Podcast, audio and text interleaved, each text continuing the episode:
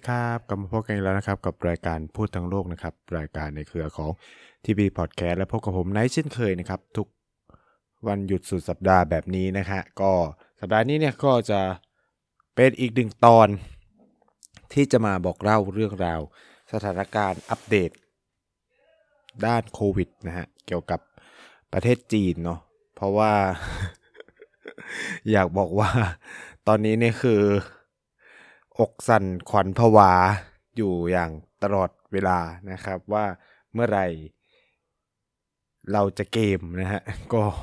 เพราะว่ามีความเสี่ยงมากเหลือเกิน สัปดาห์ที่แล้วเนี่ยก็คุยกันไปเนาะเกี่ยวกับเรื่อง จีนยกเลิก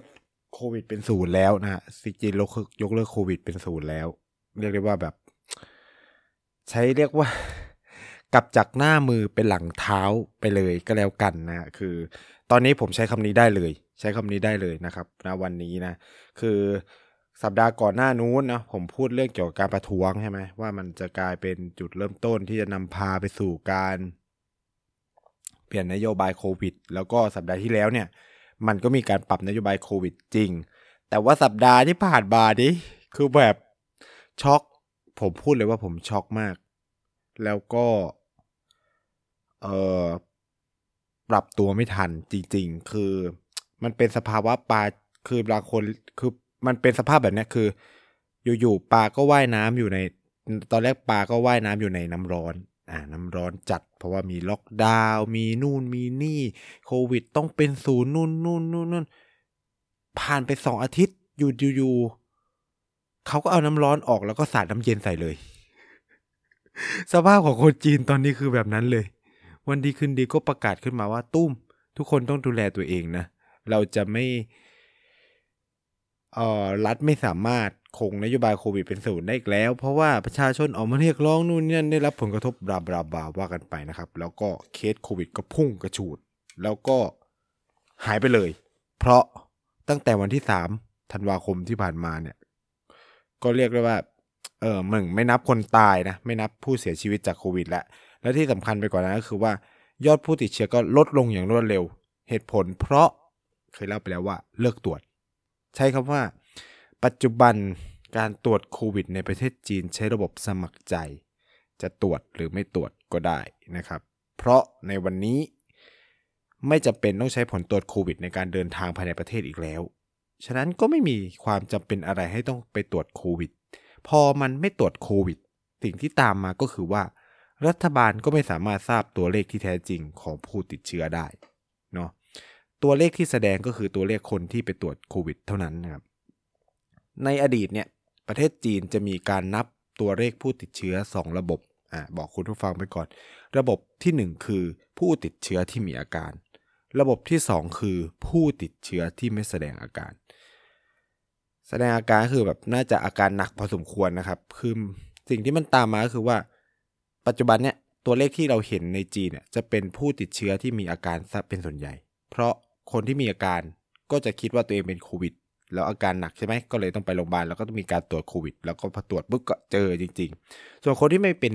มีอาการอะไร เช่น เป็นหวัดธรรมดาไอเจ็บคออะไรเงี้ย แล้วช่วงนี้ช่วงหน้าหนาวอากาศมันเปลี่ยนอยู่แล้วใครจะไปคิดว่าตัวเองเป็นโควิด ก็ไม่มีใครไปตรวจนะครับ สิ่งที่ตามมาก็คือว่ารัฐบาลปักกิ่งเนาะก็ได้ยกเลิกแหละ ยกเลิกนับตัวเลข ผู้ติดเชื้อที่ไม่มีอาการ โดยให้เหตุผลอย่างน่าสนใจว่า เนื่องจากผู้ติดเชื้อที่ไม่มีอาการส่วนใหญ่ไม่เข้ารับ การตรวจโควิดทำให้ไม่สามารถมีมาตรฐานหรือมาตรการที่ชัดเจนในการนับตัวเลขผู้ติดเชื้อที่ไม่มีอาการ ส่งผลให้ก็ไม่มีความจำเป็นและที่จะต้องมานับตัวเลขผู้ติดเชื้อที่ไม่มีอาการนะครับ อันนี้คือสิ่งที่เกิดขึ้นในรอบสัปดาห์ที่ผ่านมา และที่สำคัญไปกว่านั้นก็คือเรื่องช็อกของผมเนี่ยจริง ๆ ก็คือจะแบบเกี่ยวกับเรื่องมิตรภาพหลายๆอย่างด้วย ก็คือว่า กระทรวงศึกษาธิการของจีนนะครับ ซึ่งก็จะดูแลมหาวิทยาลัยต่าง ๆ ในมหาอยู่ๆก็ประกาศ คือหลายคนคงแอบได้ยินข่าวมาบ้างแล้วหรอว่าเออหลาย ๆ มหาวิทยาลัยในจีนเนี่ยมีการให้นักศึกษากลับบ้านก่อนกำหนดนะกลับไปก่อนกำหนดนะตอนแรกผมก็เออมันเป็นเรื่องประท้วงหรือเปล่าว่าแบบ ไม่ต้องการให้เด็กแบบเออรวมตัวกันประท้วงนู่นนี่นั่นอะไรเงี้ยก็เลยไล่กลับบ้านนะครับ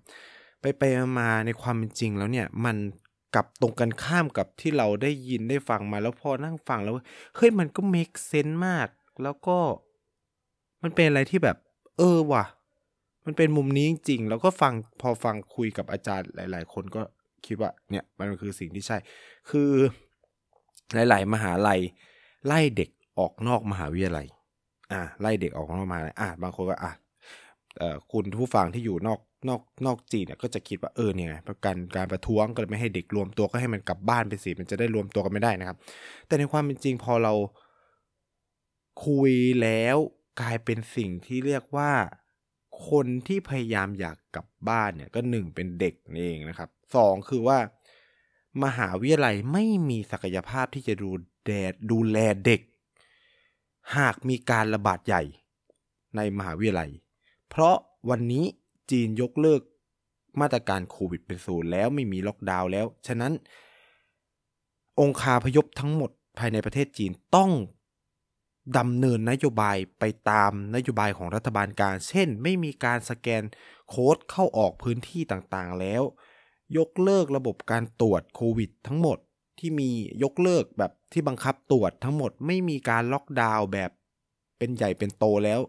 จะล็อกก็แค่บางชั้นหรือบางตึก ได้มากสุดก็แค่ระดับตึกนะครับ ไม่สามารถล็อกเป็นระดับชุมชนได้อีกแล้ว สิ่งเนี้ยทำให้บรรดามหาวิทยาลัยต่างๆเนี่ยซึ่งต้องยอมรับประการหนึ่งก่อนนะว่ามหาลัยในจีนไม่ได้เหมือนมหาลัยในไทยนะครับ คือมหาลัยในจีนเนี่ยเด็กทุกคนต้อง ดยเฉพาะเด็กปอตีเนี่ยส่วนใหญ่จะต้องอยู่ภายในหอพักของมหาวิทยาลัยน้อยคนมากจะอยู่หอนอกนะครับ มันจะไม่เหมือนไทยเนาะที่เราส่วนใหญ่จะอยู่หอนอกกันนะครับ ฉะนั้นมันก็ส่งผลให้มหาวิทยาลัยมีความเป็นแคมปัสสูงมาก ความเป็นแคมปัสก็ทำนำมาสู่การมีชีวิตของผู้คน คนเยอะแยะไปหมดใช่ไหม แล้วมันไม่ได้มีแค่นักศึกษา มีเจ้าหน้าที่ มีลูกหลานของอาจารย์ มีพ่อแม่อาจารย์ มีนู่นนี่นั่น เจ้าหน้าทงเจ้าหน้าที่ก็คืออยู่ในมหาวิทยาลัยกันหมด แล้วคนเหล่านี้ก็ไม่ได้อยู่แค่ในมหาวิทยาลัย เข้าออกมหาวิทยาลัย ไปข้างนอกบ้างไปนู่นบ้างสิ่งที่ตามมาก็คือว่ามันก็มีโอกาสเสี่ยงที่จะมีการนำพาเชื้อเข้ามาในมหาวิทยาลัยได้นะซึ่งก็มีการนำเข้ามาแล้วจริง ๆ คืออาใช้คำนี้ว่ามหาวิทยาลัยของผมนะครับ ตอนแรกก็มีกำหนดสอบนู่นนี่นะทุกคนก็แบบเอาจริงๆนะแบบความวุ่นวายครั้งนี้ที่มาพูดเทปนี้หลักๆเลยคือว่า มันทำให้แผนของผมปั่นป่วนไปหมดนะ แผนการใช้ชีวิตของผม แผนการเดินทาง แผนการเรียนทุกอย่างปั่นป่วนไปหมด แผนการจะส่งเพื่อนที่เรียนจบจะแยกย้ายกันก็คือพังพินาศไปหมดเลยนะครับ ด้วยมาตรการที่แบบปรับเปลี่ยนอย่างกระทันหันเนี่ย คือวันที่สิบเอ็ดสิบสองเนี่ยก็ยังวางแผนกันเออคลิปมัดจะแต่งอันนู้นแต่งอันนี้กันใช่ไหมจะว่าอะไรปุ๊บวันที่สิบ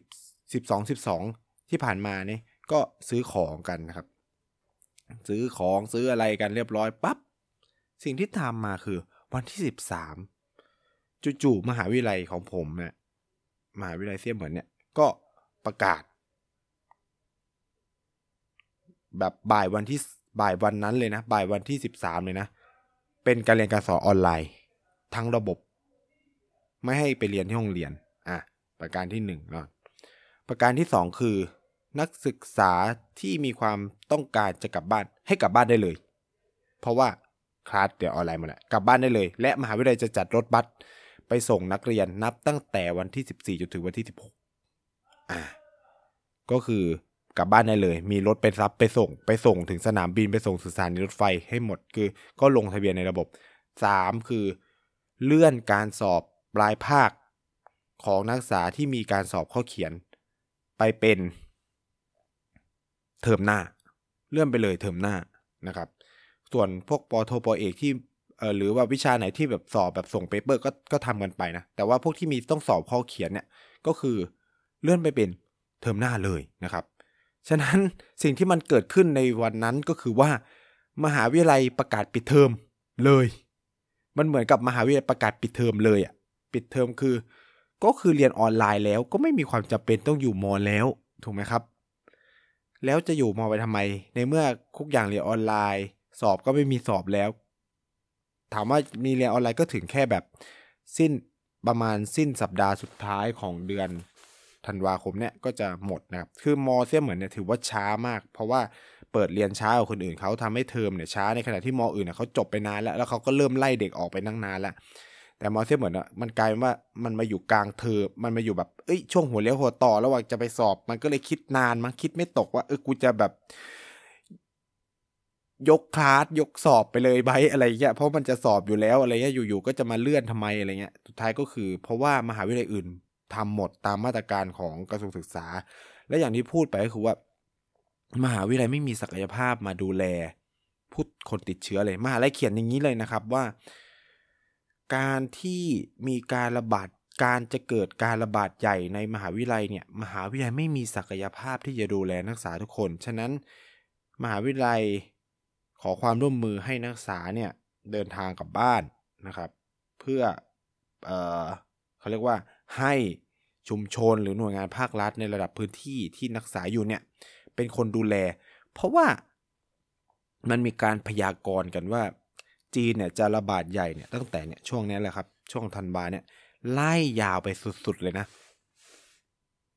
ต้นเดือนมีนาคม แล้วก็จะจบประมาณเดือนกุมภาเนี่ยก็น่าจะแบบหลายพื้นที่ก็น่าจะแบบติดเชื้อกันถล่มทลายหมดแหละนะครับ ช่วงนี้ก็จะเป็นช่วงพีคของจีนเขานะฮะตั้งแต่เดือนธันวามกราเป็นต้นไปเนาะฉะนั้นแล้วสิ่งที่มันเกิดขึ้นเนี่ยก็คือว่า วันนี้เนี่ย มหาวิทยาลัยก็เลยผลักเด็กออกจากมอกันไปหมดนะตั้งแต่วันที่ 13 ที่ผ่านมา และแน่นอนก็จะมีผลกระทบต่อนักศึกษาต่างชาติอย่างมากนะครับคือมอผมดีหน่อยไม่ไล่นักศึกษาต่างชาติกลับบ้านคืออยู่หอได้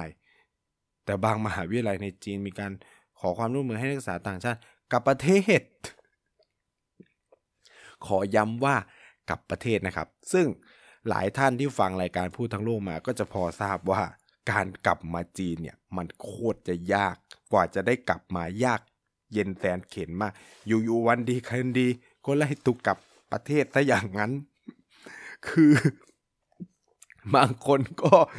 คือแบบบางมหาลัยมันก็เกินไปสุดท้ายก็แบบดีลกันได้อะก็คือสุดท้ายเนี่ยมันก็มีการส่งเรื่องกันไปถึงกระทรวงศึกษาแล้วมหาวิทยาลัยเนี่ย ก็ต้องเปลี่ยนนโยบาย เพราะว่ามันมันมันเป็นการบีบบังคับ แล้วก็มัน เป็นสิทธิ์ของนักศึกษาต่างชาติที่จะอยู่ภายในมหาวิทยาลัยได้อะไรเงี้ยแต่ว่าสิ่งที่ตามมาก็คือว่านักศึกษาต่างชาติเหล่านั้นก็ต้องดูแลตัวเองนะครับ ดูแลรักษาเนื้อรักษาตัวของตัวเองเอาเอง คือ ผมเนี่ยไปเจออาจารย์ผู้ให้คำปรึกษาอาจารย์ผู้ให้คำปรึกษาเรียกว่า counselor เป็นเป็นไม่เชิงเป็นอาจารย์เป็นเหมือนเจ้าหน้าที่แหละที่แบบดูแลเรื่องกิจกรรมต่างๆ ของเราเนี่ย สิ่งที่เจอเลยก็คือว่าอาจารย์เพราะว่าตอนเนี้ยเอ่อมาตรการของรัฐบาลจีนอะมันไม่มีเอ่อการตรวจโควิดแล้ว ไม่มีซีโร่โควิดแล้ว ฉะนั้นเนี่ยพยายามรักษาเนื้อรักษาตัวให้ดี ป้องกันตัวให้ดีนะครับ เพราะว่าเราก็รับผิดชอบกับตัวเองให้ดี เพราะว่าวันนี้ไม่มีใครจะมารับผิดชอบแทนคุณได้แล้ว คุณต้องดูแลตัวเองนะครับ แล้วก็ อาจารย์ก็แนะนำว่าให้ซื้อยาซื้ออะไรเก็บไว้ตุนไว้บ้างนะครับ เพราะว่าถ้าป่วยเป็นอะไรขึ้นมาเนี่ยก็จะจะได้มียากินนะเขาก็จะไปพูดว่าถ้าติดโควิดขึ้นมาเนี่ยมันจะไม่มีมันจะแบบลำบากอะไรประมาณนี้เพราะจะไม่มีใครไปช่วย ซึ่งพอนั่งคิดแล้วมันก็จริงนะคือ ในระบบแบบเอ่อจีนที่โอเคแหละมันมีระบบอาสาสมัคร แต่ระบบอาสาสมัครมันอยู่ในระบบชุมชนแค่นั้นเอง แล้วก็ไม่ได้ทุกคนจะมีศักยภาพ หรือไม่ได้ทุกชุมชนจะมีสักมหาวิทยาลัยมันใหญ่มาก แล้วก็อาสาสมัครไม่ได้เยอะขนาดนั้น แล้วที่สำคัญคือมันเป็นเรื่องของโลกพอเป็นเรื่องของโลกเนี่ย ถามว่าใครจะอยากอาสา คืออาสามาก็มีโอกาสติดโควิดใช่ไหมมันก็จะยิ่งมีความเสี่ยงมากขึ้นเท่านั้น ฉะนั้นเนี่ย พอมหาวิทยาลัยประกาศแบบนี้ปุ๊บ เหมือนมหาลัยแตกเลยครับ คือ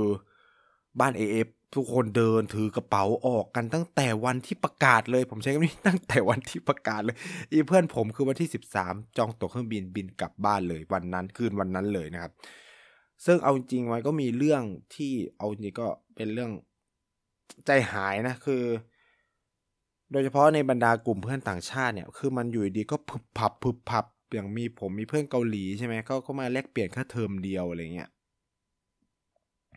จากที่วางแผนจะไปเที่ยวกันจนถึงแบบ เพราะว่ากว่าจะสอบเสร็จเนี่ยก็ประมาณกลางก็ประมาณต้นต้นเดือนมกราคม ซึ่งเขาก็จะทำเรื่องต่อวีซ่าเพราะมันยังสอบไม่เสร็จก็จะต่อวีซ่าไปได้อีกหนึ่งเดือนอะไรเงี้ยไปไปมามหาวิทยาลัยประกาศยกเลิกมาตุ้มก็ต่อวีซ่าเราก็ไปคุยกับไอ้นี่เจ้าหน้าที่ของเขาเขาก็บอกว่าต่อวีซ่าไม่ได้แล้ว เพราะว่ามันก็ไม่มีสอบแล้วจะทำเรื่องยังไงอะไรเงี้ยใช่ไหมเขาก็ต้องเปลี่ยนแผนทั้งหมดนะครับ ก็ต้องเริ่มเที่ยวเลย ฉะนั้นก็ต้อง ไปเลยนะครับเขาก็จองตั๋วเครื่องบินเดินทางไปเลยตั้งแต่วันที่ 16เนาะแล้วก็ไปเที่ยว เพราะว่าเขาจะอยู่ได้ถึงแค่ต้นเดือนมกราใช่ไหมก็ต้องออกเดินทางท่องเที่ยวในจีนเลยนะสิ่งที่เกิดขึ้นก็คือเตรียมอะไรไม่ทัน จะเตรียมของเซอร์ไพรส์ให้เพื่อน ให้ของขวัญเพื่อนจะทำนู่นทำนี่ไม่ทันเลย แบบมันเร็วไปหมด คือจนงงอะ จนในวินาทีนั้นคืองงมาก แล้วก็มันแบบ ไอ้ไอ้เพื่อนที่เป็นรูมเมทกับไอ้นั่นคือช็อกไปพักหนึ่งอะเบอร์ไปเลยอะคือแบบอยู่ดีก็แบบอ้าวเมทหายไปหนึ่งแล้วคือทุกคนก็คือจองตั๋วเที่ยวกันหมดเลย งงคือแบบงงแบบเร็ว ทุกอย่างไวไปหมดจนแบบเอ้า แล้วนี่ตู่ต้องทำไง ผมก็เลยต้องเปลี่ยนแผนก็ตอนแรกก็จะไปเที่ยวหลังปีใหม่ก็ต้องปรับแผนมาเที่ยวช่วงปีใหม่ แล้วก็มันว่างไปเลยนะครับ คุณผู้ฟังคือมันว่างไปตั้งแต่ เนี่ย ตั้งแต่ธันวายาวไปจนถึงปลายเดือนกุมภาพันธ์ไม่มีอะไรทำเลย โอเคแหละปอเอกก็มีงานทำแหละแต่ว่า คือมันว่างคือสำหรับเด็กอื่นก็คืองงอะว่างไปหมดอะไรเงี้ยไม่รู้จะทำยังไงใช่ไหมทีนี้มันก็เลยกลายเป็นสิ่งที่ เออก็มานั่งคิดว่าจะต้องทำยังไง แต่ว่าสถานการณ์ในจีนก็ไม่ได้ดีขนาดนั้น แต่ว่าผมอะเป็นคนที่คิดอย่างนี้ว่า แน่นอนแหละมันเกิดการระบาดอยู่ในจีนเนาะแต่ถามว่าที่ไหนไม่ระบาดคำถามแรกที่มาในหัวเลยคือแบบบางคนก็แบบเออในกลุ่มเด็กไทยอะเนาะที่มาเรียนที่จีนเขาบอกอตอนนี้ก็ต้องระมัดระวังตัวเอง อย่าออกไปข้างนอก ไม่แนะนำให้ออกไปข้างนอกเออกักตัวอยู่ในบ้านนู่นนี่นั่นใช่ไหมครับ คือผมคิดว่า การให้คำแนะนำแบบนี้มัน โอเคแหละมันถูกเนาะคือเราก็กักตัวเองอยู่แต่ถามว่า ในเมื่อคุณก็ต้องใช้ชีวิตใช่ไหมแล้วมีที่ไหนไม่ระบาดบ้าง คือโอเคแหละป้องกันอะมันป้องกันอยู่แล้ว แต่ว่าการให้คำแนะนำว่ากักต้องกักตัวเองไม่ต้องไปไหนอะไรเงี้ย คืออย่างเงี้ยเท่ากับว่ายังมองว่าโควิดยังยังไม่ได้ก้าวพ้นคอนเซปต์เรื่องที่เรียกว่า เฮ้ย โอกาสติดมันมีอยู่แล้วใช่ไหม แล้วสองก็คือว่าระบบเศรษฐกิจก็ต้องเดินไป สามคือว่าการอยู่บ้านไม่ได้การันตีการ ไม่การติดเชื้อ คือคุณสั่งไหว้ไม้คุณก็ติดได้ไหว้ไม้คือการสั่ง Delivery อะเนาะของกินนู่นเนี่ยก็ติดได้ไม่ได้บอกว่ามันจะไม่ได้การันตี ฉะนั้นผมเลยไม่ได้ค่อนข้างจะคิดตรงข้ามคือผมออกไปใช้ชีวิตนะคือออกไปกินนู่น แต่เราป้องกันตัวเอง เช่น ใช้สเปรย์แอลกอฮอล์ใส่หน้ากากนู่นนี่นั่นอะไรเงี้ยคือเราป้องกันเลยแล้วเราก็ออกไปเที่ยว ซึ่ง ด้วยคอนเซปที่คนจีนคิดเหมือนกับคำแนะนำของคนไทยหลาย ๆ คนสิ่งที่มันเกิดขึ้นคืออะไรรู้ไหมหลาย ๆ สถานที่ท่องเที่ยวในตอนนี้ไม่มีคนเลย เพราะคนอยู่แต่ในบ้านไม่ออกไปใช้ชีวิตใดๆคือสภาพจีนตอนนี้ไม่ได้ต่างจากการที่เกิดการชัดดาวหรือล็อกดาวประเทศเลยอะคือต่างกันที่ว่ารัฐบาลไม่ได้ประกาศออกไป แต่ประชาชนเนี่ยเขาเรียกว่าแหละอาสาที่จะทำสิ่งเหล่านี้เอง เพราะตัวเองก็คือกลัวติดเชื้อ เพราะว่า มันระบาดหนักมากอะไรเงี้ย ก็สองแง่สองงาม คือในแง่ของผมที่ไปเที่ยวก็จะรู้สึกว่าเออคนมันน้อยดี เพราะว่าปกติเนี่ย เที่ยวในเมืองจีนเนี่ย คนมันเยอะมาก มันเยอะแบบเยอะแบบ คุณไม่มีโอกาสจะแบบถ่ายรูปได้สวยๆ โดยไม่ติดคนเลย แต่เวลานี้คือเวลาที่ดีที่สุดที่จะไปเที่ยว แล้วก็แต่ว่าแน่นอนคือมันมันมีการระบาด มันก็เป็นความเสี่ยงของเราอะบางคนก็จะด่าผมแหละเออมึงเอาตัวเองไปเสี่ยงนะ มันเอาตัวเองไปไปในแหล่ง แต่ว่าคำถามก็ไม่มีคนออกมา มันก็จะเสี่ยงยังไง คือคำถาม ผมอยู่แค่นี้เอาเงี้ยผมไปกินวันนี้ไปกินร้านอาหารดีๆร้านหนึ่งในในในสถานที่ท่องเที่ยวหนึ่งในในเมืองเซี่ยเหมือนเนี่ยมีพวกผมอยู่โต๊ะสองโต๊ะเองอะ่ะ มีพวกผมโต๊ะหนึ่งแล้วก็มีลูกค้าอีกโต๊ะหนึ่งแค่นั้นอะโอกาสที่ผมจะติดเชื้อคืออยู่ตรงไหน โอเค ผู้ค้าหรืออะไรเงี้ยคือแบบเอา้าแล้วมันต่างจากการที่ ไอคนบนตึกนั้นอะสั่งอาหารจากอีร้านค้าร้านนี้ยังไง แค่ต่างกันที่ว่ามันไม่ออกมากินข้าวตรงนี้แค่นั้นเอง เออ มันมันไม่ได้มีความต่างกันเท่าไหร่เลยใช่ไหมอันนี้ก็เลยแบบ แต่ว่าถามว่าสถานการณ์มันแย่ไหมคือบอกว่าเลยว่า คนติดเชื้อเยอะมาก แต่ไม่มีการรายงานตัวเลข อันนี้คือจีนนี่เป็นอะไรที่ ผมบอกแล้วว่ามันเป็นแบบ new normal ของจริงเลยมันแบบมัน beyond post covid ไปแล้วอะคือมันไม่หนึ่งคือมันรายงานตัวเลขไม่ได้ เพราะมันไม่ตรวจ ATK ไม่ใช้ ถึงตัว ATK ไปก็เท่านั้น เนี่ยอย่างคนไทยเนี่ยที่ที่รู้ว่าตัวเองติดเพราะว่าตัว ATK ซึ่งเขาก็แนะนำกันว่าให้เตรียม ATK ATK มานู้นที่นี่นั่นใช่ไหมคือคำถามผมคือว่า หาซื้อที่ไหน แพงด้วยทำไมต้องซื้อ แล้วก็โอเคแหละ ตรวจก็ดีรู้ว่าตัวเองติดเชื้อใช่ไหม แต่ถามว่าคนจีนทำไหมล่ะ คนจีนไม่ทำพอคนจีนไม่ทำเกิดอะไรขึ้น ก็เท่านั้น เราทำไปก็เท่านั้น ไม่มีประโยชน์อะไร แล้วผมคิดว่ามันเป็นมาตรการของรัฐบาลจีนแน่ๆ ที่มันต้องการให้เกิดแพนดมิกใหญ่มากๆในในประเทศ ให้มันจบไปอะไรเงี้ย ซึ่ง ไอ้ตรงเนี้ยคือก็เลย ไม่ได้ซื้อ ATK อะไรเก็บไป เพราะมันแพงมากจริงที่จริงคือแพงมาก แล้วก็ไม่มีเหตุจำเป็นให้ต้องไปตรวจด้วย เพราะว่ามันก็มี PCR test ที่สามารถไปตรวจฟรีได้อยู่นะครับ ซึ่งก็ไม่มีใครไปตรวจใช่ไหมนี้ซึ่งก็ไม่มีใครไปตรวจนะ คือสมมติรู้ว่าเป็นโควิด แล้วยังไงต่อ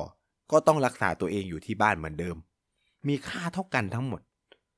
คือ ตอนนี้ในจีนเนี่ยไม่ใช่ว่าคุณติดเชื้อปุ๊บ แล้วจะมีรถมารับไปรักษาตัวที่โรงพยาบาลนะ ไม่ใช่นะครับ ติดปุ๊บก็รักษาตัวอยู่บ้าน เหมือนไทย ทุกอย่างเหมือนไทยผมเลยงงมาก งงว่า เออทำไมเราต้องแบบ เออมันน่ามันอย่างงู้นอย่างนี้นะนู่นนี่นั่นอะไรเงี้ยแต่แบบเฮ้ยมันก็เหมือนที่ไทยนี่ป่วยก็รักษาตัวเองอยู่ที่บ้านยานี่ก็ต้องซื้อเอง ใช่ไหมอยู่ไทยก็ไม่ได้ต่างกัน ก็ต้อง เป็นไข้ก็กินยาแก้ไข้ เป็นหวัดก็กินยาแก้หวัด ที่จีนตอนนี้ก็แบบนั้นเลย ยาแก้หวัด ยาแก้ไข้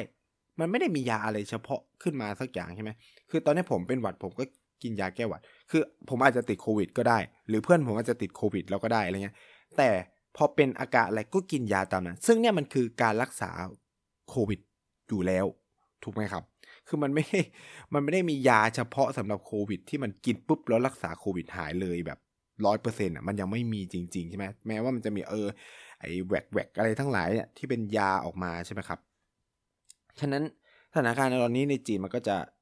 หนักนิดหนึ่งแต่ว่ากับคนจีนเองผมถือได้เลยว่ามันหนักมาก เพราะหนึ่งวัคซีนจีนส่วนใหญ่เป็นวัคซีนเชื้อตาย คนที่ฉีดก็จะเป็นวัคซีนเชื้อเชื้อตายหรือฉีดไปนานแล้วในขณะที่ไทยเนี่ย คนที่จะมาจีนส่วนใหญ่ก็จะเป็น3-4เข็ม แล้วก็จะเป็นแบบเป็นไวรัลเวกเตอร์บ้างเป็น mRNA mRNA บ้าง ถ้าเป็นส่วนใหญ่เนาะก็จะมีประสิทธิภาพดีขึ้นมานิดแต่ว่าเอาจริงเนี่ยก็ฉีดมานานมากแล้ว จะเป็นปีแล้วภูมิก็อาจจะไม่มีแล้ว แต่ว่าด้วยความเป็นโอไมคอนเนี่ยก็ไม่รู้ว่ามันจะหนักหนาแค่ไหน แต่คนจีนน่ะหนักมาก ตอนนี้มีคนเสียชีวิตจากโควิดอะคาดว่าน่าจะเยอะมากแต่รัฐไม่รายงานตัวเลขว่า ตายเพราะโควิด ตายเพราะโรคนู้นโรคนี้คล้ายๆ บางประเทศนั่นแหละที่แบบสุดท้ายแล้วมันไม่เคยตายเพราะโควิด มันตายเพราะโรคอื่นกันหมดนะครับทั้งที่เอาจริงก็เสียชีวิตจากส่วนหนึ่งมาจากโควิด นั่นแหละ ถามว่าถ้าเราติดมาเราก็มีความเสี่ยงเหมือนกันเนาะมันก็จะมีลองโควิดมีนู่นนี่นะแต่ว่าถามผมเลยนะ ไม่มีทางที่จะไม่ติดด้วยสภาวะของสังคมจีน แม้กระทั่งอยู่แต่ในหอเนี่ย ก็ใช่ว่าจะไม่ติด คือมัน เป็นไปไม่ได้ที่จะไม่กินข้าวอะ คือคนจีนตอนนี้คือแบบ ไอจามใส่หน้ากาก พอจามก็ถอดหน้ากากผมเล่าตั้งแต่แรกแล้วว่ามันเป็นแบบนี้คือ ด้วยสภาพสังคมมันเป็นแบบเนี้ยมันมีค่าเท่ากับผมผมอยู่เฉยๆหรือผมจะออกไปเที่ยว ผมก็มีค่าความเสี่ยงในการติดเท่ากัน แต่ว่าถ้าเราป้องกันตัวเองมากขึ้น ก็ทนก็จะดีมากเลยนะครับ ก็ก็ก็ ก็ถือได้ว่ามันก็โปรเทคตัวเองไประดับหนึ่งแล้วอะคือ คือการที่เรารู้จักป้องกันตัวเองก็คือจบเลยนะครับ ไม่ว่าจะอยู่ประเทศไหนก็ตามเนาะฉะนั้นเนี่ยตอนนี้ในจีนเนี่ยมันก็จะมีลักษณะระบาดหนัก แต่ว่าถ้ามองในมุมไกลกว่านั้นก็จะทำให้จีนเนี่ยเปิดประเทศไวขึ้น ปีหน้าคิดว่าน่าจะต้องเปิดวีซ่าท่องเที่ยวได้แล้วหลังระบาดใหญ่นี่ก็น่าจะเปิดวีซ่าท่องเที่ยวได้แล้ว แล้วคนจีนส่วนใหญ่ก็จะมีภูมิ แล้ว เขาคาดเนาะใช้คำว่าคาดการกันในทางสถิติว่า ตัวเลขผู้เสียชีวิตน่าจะเป็นหลักล้านนะหลักล้าน ซึ่งตอนนี้ในปักกิ่งนี่หนักมาก เผาศพกันไม่พอ ใช้คำนี้ว่าที่เผาศพเผาไม่ทันนะครับ คือเสียชีวิตเยอะทั้งเด็กทั้งคนแก่ เพราะว่าอะไร วัคซีนมันไม่มันไม่ได้ดีขนาดนั้นแล้วก็เอ่อนอกจากวัคซีนไม่ดีแล้วก็คือฉีดนานแล้ว ฉะนั้นเนี่ยมันก็มีโอกาสที่จะเสียชีวิตอยู่แล้ว แต่ว่า นักระบาดวิทยาของจีนเนี่ยเขาก็คำนวณแล้วแหละ คือมันแบบเป็นสูตรการเสียชีวิตมีอัตราอยู่ที่0.0เท่าไหร่ของเขาอะเปอร์เซ็นต์แต่ว่าคนจีนมันพันกว่าล้านไงการตายหลักล้าน มันสำหรับเรามันเยอะประเทศที่มี61ล้านตายล้านคนนี่มันเยอะมาก แต่ประเทศที่มันมีหลักพันล้านเนี่ยคือมันเลี่ยงไม่ได้อยู่แล้ว คืออย่างเคสอย่างในอินเดียอะไรก็มีการเสียชีวิตหลักหลายแสนใช่ไหมครับ คือมันเป็นสิ่งที่เลี่ยงไม่ได้กับประเทศที่มันมีประชากรเยอะ และหนาแน่น การระบาดก็ง่าย ฉะนั้นเป็นไปไม่ได้เลยที่มันจะไม่มีคนเสียชีวิตเนาะแล้วมันมียาเลยเนี่ยสิ่งเหล่านี้มันกำลังเกิดขึ้น ร้านยาในจีนเนี่ยยาหมดเกลี้ยงนะใช้คำนี้ยาหมด คือหลายอย่างมันมัน ตอนนี้คนจีนต้องแบบดูแลตัวเองหมดเลย รัฐไม่อะไร คือคนที่ต้องอาการหนักจริง ๆ ถึงจะได้เข้าโรงพยาบาล ถ้าคุณไม่มีอาการนะติดโควิด ไม่มีก็ดูแลตัวเองอยู่บ้าน ฉะนั้นเนี่ยสิ่งที่มันเกิดขึ้นก็คือ คนติดเชื้อก็ออกไปใช้ชีวิต เพราะว่าอะไร เพราะว่าก็ไม่รู้ว่าตัวเองติดเชื้อ มันจะรู้ได้ไงล่ะมันไม่ตรวจใช่ไหมมันไม่ถูกบังคับตรวจแล้ว แล้วทุกคนก็คิดว่าตัวเองเป็นหวัดหมด เนี่ยคือแบบขึ้นรถเมล์คนไอคนจามเยอะมาก จนแบบ อ้าวอันนี้โควิดหรือเปล่าวะโควิด หรือว่ามันเป็นมันเป็นหวัดจริง ๆ คือมันไม่มีใครรู้ อย่างผมเนี่ยก็ตรวจตลอดนะ ทุกอาทิตย์ก็จะตรวจหนึ่งครั้ง หรือว่าบางวันอะสมมติช่วงนี้เป็นหวัดใช่ไหมก็ไปตรวจทุกวันก็ไม่ติด ก็เลยแบบเอ้ากูติดหรือกูไม่ติดไม่รู้เลยนะครับ คือเราไม่สามารถทราบได้ ทั้งที่เออ อาการมันก็ใกล้เคียงนะ เจ็บคอเป็นหวัดอะไรเงี้ย แต่ว่าเออมันยังไม่มีไข้อะไรเงี้ย คือตอนเนี้ยพูดเลยว่า จีนมันล้ำไปกว่าไทยเลยนโยบายทุกอย่างมันไปไกลมากแล้วก็ ตรงเนี้ยเองมันจะทำให้จีนในช่วงสองเดือนนี้จะมีการระบาดหนัก แล้วก็เศรษฐกิจเนี่ยก็พูดได้ว่าเปิดเหมือนไม่เปิดนะเปิดแต่ว่าคนไม่ออกไปใช้จ่าย มันจะเหมือนเปิดได้ยังไงนะใช่ไหมครับ มันก็ยังมีข้อจำกัดในเชิงเศรษฐกิจอยู่หลายเรื่อง แต่ว่าเขาก็คงแบบเจ็บแต่มันจบไหมไม่รู้ เออไม่รู้ ไอ้เจ็บแต่จบเนี่ยมันเป็นคำที่ใช้ในการเรียกช่วงที่จีนใช้มาตรการล็อกดาวน์นะ แต่ตอนนี้มันไม่ได้แล้ว แล้วก็มีการลดมาตรการหลาย ๆ อย่างลงมานะครับ เช่น การบินเข้าประเทศเนาะสำหรับคนจีน หลังวันที่ 9 มกราเข้าใจว่าจะเป็นศูนย์บวกสก็คือไม่ต้องกักส่วนกลางแล้วไปกักที่บ้านอย่างเดียว 3 วันนะครับ กักเพื่ออะไรก็ไม่รู้ เหมือนไม่ต้องกักเลย กักที่บ้านเนี่ยเหมือนไม่กักเอาจริงๆนะครับ ก็เรียกว่าก็จะเปิดประเทศละคนจีนก็จะออกไปต่างประเทศได้ง่ายขึ้น อ่า สิ่งที่มันเกิดขึ้น ผมคิดว่าต่อไปก็จะนำมาด้วยวีซ่าท่องเที่ยว คนเด็กนักเรียนก็จะกลับมาเรียนจีนได้ง่ายขึ้นนะและแน่นอนครับมันมีความเสี่ยงอีกเรื่องหนึ่งเคยพูดไปหลายรอบแล้วก็คือการกลายพันธุ์ของโควิด ที่จะเกิดขึ้นในจีนมีโอกาสเป็นไปได้เนาะอันนี้ศาสตราจารย์อาจารย์ด้านระบาดวิทยาของห้องมอฮ่องกงนะ มีการคาดการณ์ว่าอาจจะเกิด variant สายพันธุ์ใหม่ในในจีน ซึ่งเขาก็เสนอแนวว่าควรที่จะประเทศรอบๆบ้านจีนเนี่ยโดยเฉพาะประเทศในเอเชียควรที่จะวางแผนรับมือกับสายพันธุ์ใหม่ที่คาดว่าจะระบาดเร็วขึ้น แต่ก็อาจจะไม่รุนแรงเท่าโอไมครอนนะครับเพราะว่าเออมันก็แน่นอนเพราะมัน มันเป็นวัฏจักรของเชื้อไวรัสนะครับว่ามันพีคแล้วมันก็ลดลดลดความอ่อน ยิ่งมันกระจายตัวได้ไวก็ความรุนแรงของโรคกก็จะน้อยลงตามไปด้วยนะอันนี้ก็มีการคาดการณ์กันไว้ ซึ่งแน่นอนครับ ประเทศไทยเนี่ยก็ต้องเตรียมพร้อมเอาไว้เนาะเพราะว่าคุณจะเป็นดิสตินีเป็น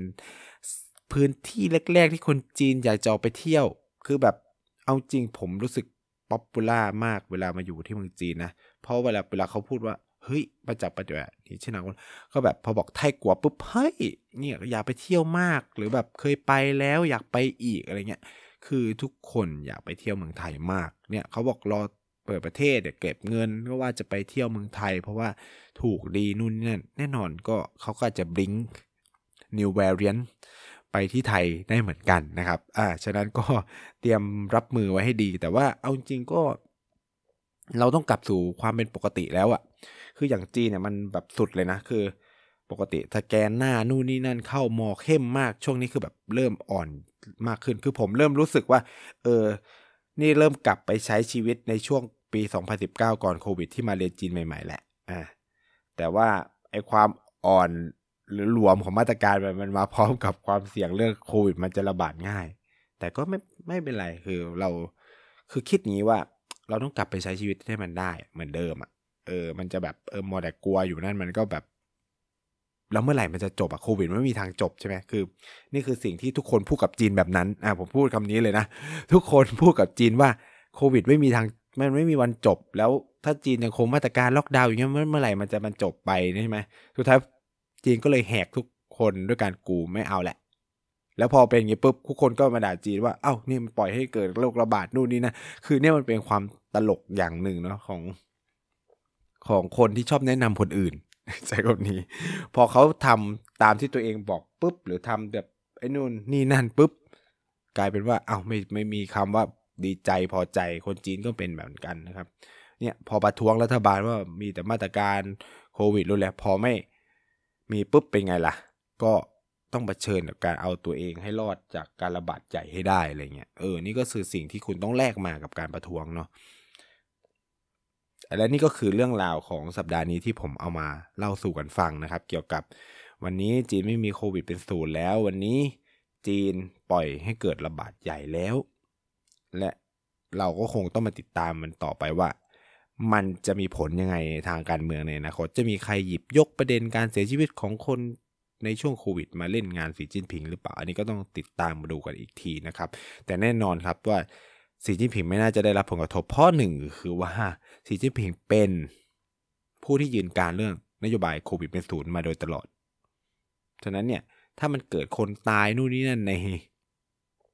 มาตรการใหม่เนี่ยเขาก็จะมาเคลมได้ว่า ผมบอกแล้ว ว่าให้โควิดเป็นศูนย์นะดีแล้ว เป็นไงล่ะพอแม่นี่ก็คนเสียผมเข้าใจแบบสคริปต์มันต้องมาแบบนี้แน่ๆนะครับ แต่ในเมื่อมันผ่านไปแล้วเราทุกคนผ่านช่วงเวลานี้มาแล้วปุ๊บเขาต้องมาแบบพระเอกแน่นอนนะครับ ก็รอติดตามได้เลยนะครับ มันก็เป็นการแก้เกมทางการเมืองของทางฝั่งพรรคคอมมิวนิสต์ที่มีนำโดยสีจิ้นผิงที่แบบพยายามอาจจะเรียกได้ว่าเล่นงานฝ่ายตรงข้ามก็ได้อะแล้วเขาคอยเช็คปินว่าไอ้เมืองไหนนะมันมีคนตายเยอะอะไรเงี้ยก็แบบหาเขาเรียกว่า หาคนมาบูชายันเพื่อ ลดแรงเกียดชัง ลดแรงกดดันของประชาชนที่เห็นว่ามีคนเสียชีวิตเยอะแยะนี่คือภาพที่ผมคิดไว้เนาะว่ามันน่าจะเป็นแบบนั้นนะก็ยังไงฝากติดตามรายการของเราต่อด้วยนะครับในเทปหน้าคาดว่าจะเป็นเทปส่งท้ายปีใหม่แล้วนะครับ เพราะว่าช่วงปีใหม่อย่างที่บอกว่าจะไปเเรียนรู้วัฒนธรรมจีนนะครับใช้คำนี้แล้วกันนะครับ ก็ไว้โชคกันใหม่สัปดาห์หน้าสัปดาห์นี้ลาไปก่อนสวัสดีนะครับ